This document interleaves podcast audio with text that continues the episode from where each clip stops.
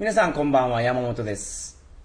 えー先日チェコのプラハに行ってですね、スーパーマンリターンズを見に行きました。新作のスーパーマンです。えー今回の映画はですね、私の感想ですけど、期待していたよりは大したことなかったかな、という感じですね。あの、ネタバレになるので、詳しくは話せないですけど、今回の映画、スーパーヒーローものというよりいうよりはですね、あの、人間関係に重点が置かれていた、その作品ですね。実は私はギリギリスーパーマンの世代でしてですね、あの、小学校の時にスーパーマンを映画館に見に行った記憶があります。スーパーマン4か5やったと思うんですけど、宇宙から金髪のですね、めちゃめちゃ強くて悪いやつが来るという、そんなやつでしたね。今回もこういうその最悪サイヤ人みたいなやつとスーパーマンが戦うやつを期待して見に行ったんですが、はい、あの、次回作に期待しております。で、ちなみにスーパーマンといえばアメリカの DC 社のコミックです。コミックス。アメリカのコミック社の二大巨頭の一つですね。えー DC 社といえば、他には、あの、一番有名なのがバットマン、えーフラッシュとか、ワンダーウーマンとかもそうですね。えーっと、二大巨頭のもう一つはマーベル社。マーベル社の方が、まあもうちょっと有名かなと思うんですけど、有名なのがその、スパイダーマンとか X メン、スポーンとかもマーベル社のやつですね。で、アメコミ業界の面白いところっていうのはですね、会社が版権を持っているっていうところなんですよ。日本ではその漫画の権利っていうのは当然作者に帰属しますけど、アメコミでは会社に帰属します。ですので、例えばそのスパイダーマンとかを書いてる作者は一人だけではありません。会社がお前に書けと言った作者が書いてますんで、いくつもパターンがあります。バットマンとかもそうです。その、ほんまに面白いなと思うのが、コミック会社が依頼して、その、書かせるので、何パターンも話があるんですね。で、今まで DC 社が一番、DC 社で一番人気のあるコミックスっていうのはバットマンやったんですけど、今回のスーパーマンで巻き返しが図れるんでしょうか。はい、それでは鳥かご放送始まります。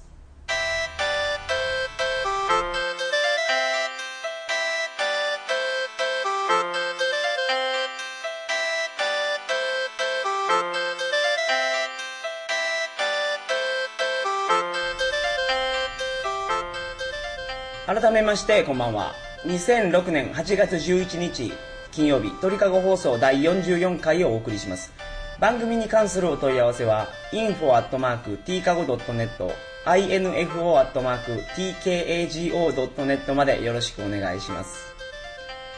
えー本日は先週お伝えしたようにチェコ共和国のお話をします。えーチェコ共和国、チェコはですね、1993年に、あの、スロバキアとの連邦を解消して、あの、一つの主権国家になりました。それまではチェコスロバキアっていう国でした。私がだから小学校の時とか、えー中学校の時とか、習ったのはチェコスロバキアでしたね。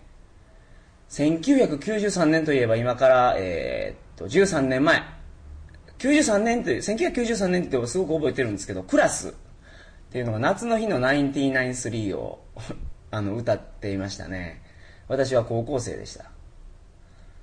えーっと、で、チェコなんですけど、物価は東欧ということでお安くなっております。あの、ポーランドとあんまり変わらないんですけど、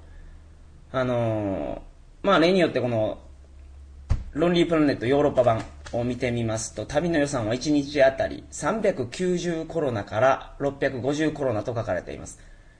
チェコのお金はコロナ。で、1コロナが約4.5円、4.6円ぐらいですね。日本円にすると1800円から3000円ほどです。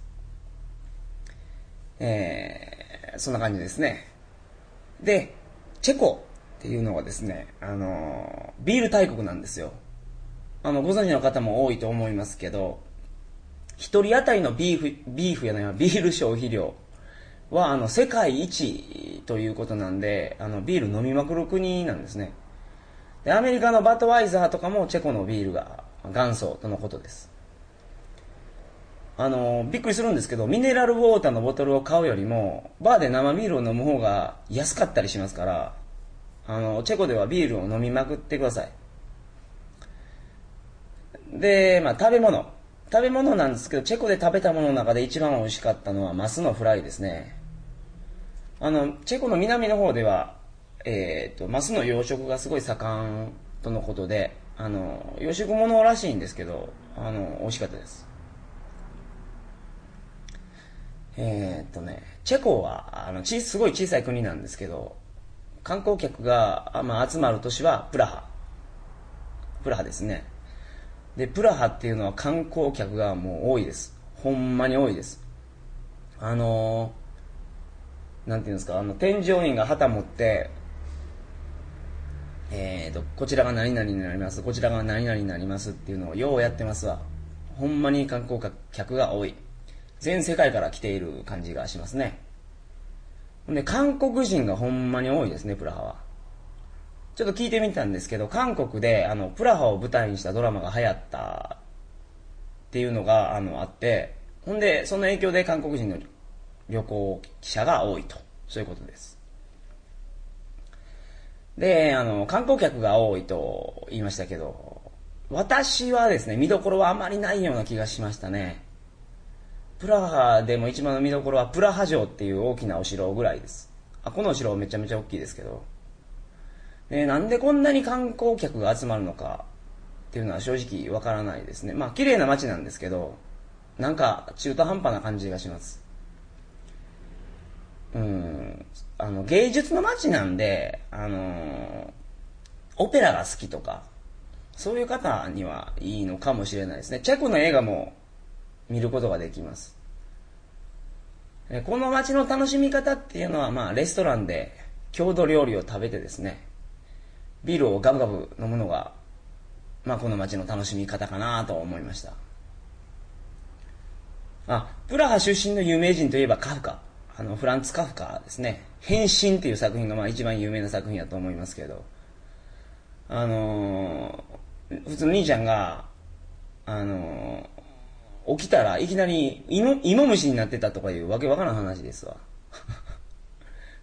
あの寝て起きたら芋虫になってたっていうやつですね。で、このカフカに敬意を払ってるのか、このカフカに頼り切ってるのかですね。あの、プラハにはカフカにまつわるものが街中にあります。うん、ですからもうフランツ・カフカ好きな人は、あの、プラハに訪れてみてください。で、今日は何に重点を置いて話そうかと思ってたんですが、あの、治安についてお話ししたいと思います。治安情報ですね。チェコで一番多い犯罪っていうのは、あの、偽警官とスリです。あと、まあ、睡眠薬強盗っていうのもまあ多いですね。あ、で、この治安情報っていうのはチェコだけのことではないんです。あないですね。あの、東ヨーロッパ一般の治安情報ですので、まあ、そういう感じで参考にしてください。で、あの、三大犯罪の一つ、スリ。スリはですね、あの、地下鉄とかトラムとかの電車の中とか、エスカレーターとかでよく出没するそうです。で、日本のスリみたいにですね、単独行動ではなくて、チームプレイでターゲットを囲んできます。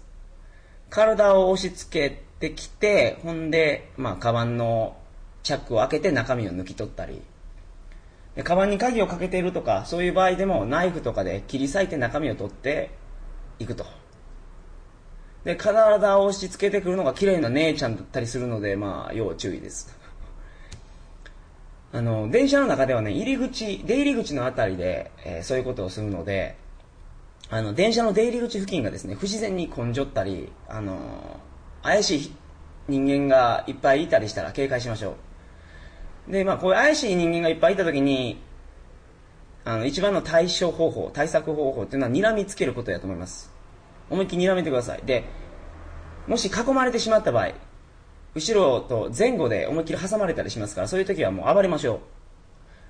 う。うんちょっとストリートファイターのザンギエフのダブルラリアットみたいな感じで、ザンギのダブルラリアットみたいな感じで大丈夫なんじゃないでしょうか。スリはこんな感じで対策ができますね。で、やばいのが偽警官。あの、警官を装ってお金を騙し取るというやつですね。これが立ち悪い。手口はですね、あの、偽警官が来て、パスポートを見せろとか言って、その、パスポートを奪い取って、その後、あの、財布やお金など、また貴重品を調べるとか言って、見せろとか言ってきます。で、その財布とかを調べている時にお金を抜き取ると。そういうものですね。で、この偽警官はほとんど私服なんですけど、だからほんまに偽物バレバレなんですけど、たまに制服を着ているような、そういう偽警官もいるそうなんで、要注意です。で、対処方法を、えー、こちらも簡単に説明しておきます。まずパスポートの提示を求められた時の対処方法。これは簡単なんですけど、パスポートのコピーを持ち歩くことです。で、パスポートを見せろと言われたらコピーを見せましょう。それで OK なんで。で、その後お金を見せろと。そういうことを言われだしたら、まあ、警察署に行ってから見せると。こう言ってください。あの、go to police station で大丈夫です。で、まあこれで大概大丈夫なんですけど、あの、よっしゃ、警察署に行こうとか、そいつが言ってですね、変な場所に連れて行くやつも、そういうつわものもいるそうなんで、その際にはですね、大声で交渉すること。で、周りの注意を引きましょう。あの、周囲の人間の注目を浴びるぐらいの、でっかい声で、えっ、ー、と、喋りましょう。ね、偽警官やった場合ですね、目立つのをとても嫌いますので、これで対処できるかと思います。あのー、基本的にね、私服の警官が路上で、あの、金見せろとか、そういうことを言ってこないそうなので、えー、そういうことを言ってくる人がいたらもう間違いなく偽警官やと思って、あの、対処してください。で、偽警官がですね、闇両替商と結託する、しているケースもあるんですよ。あの、闇両替っていうのはその、 money exchange ですね。えー、っと、現地通貨にそのお金を変えるというやつが、あの、路上で個人でやってるおっさんがいるんですよ。これ闇両替って言うんですけど、この闇両替のおっさんがですね、あの、 money exchange とか声をかけてきて、んで、そいつと両替をしていると、その偽警官が来てですね、お前不法両替をやりおろうと。不法両替をやっている容疑で取り調べるということで、まあ、今さっき言ったような手口でお金を取ると。まあそういう手口もあるそうです。で、両替にもし応じなくてもですね、お前闇両替と話していたやろうと。怪しいと、お前を取り調べると。そういう、まあ、三段論法でイチャモンをつけてくるというケースもあるそうなので、えー、こういう東ヨーロッパでは闇両替は無視してください。はい。で、あともう一つ、そう、睡眠薬強盗。これはもう全世界、どこでもよく見られる手口なんですけど、まあ東ヨーロッパでもよく、えー、あるそうです。あのー、まず一緒に話をして、ほんで、信用させてから、あのー、一緒に、まあ話をするだけじゃなくて飲みに行ったりね、遊びに行ったりレストラン行ったりして、ほんで信用させてから一緒にジュースとかビールとか、まあコーヒーなどを飲ましてくると。で、一緒に飲むんですけど、自分だけなんか意識を失ってしまって、ほんで気づいた時にはもう身ぐるみを剥がされていると。まあ、こういうやつですね。で、信用させてかさせてから騙すと。そういうのが多いです。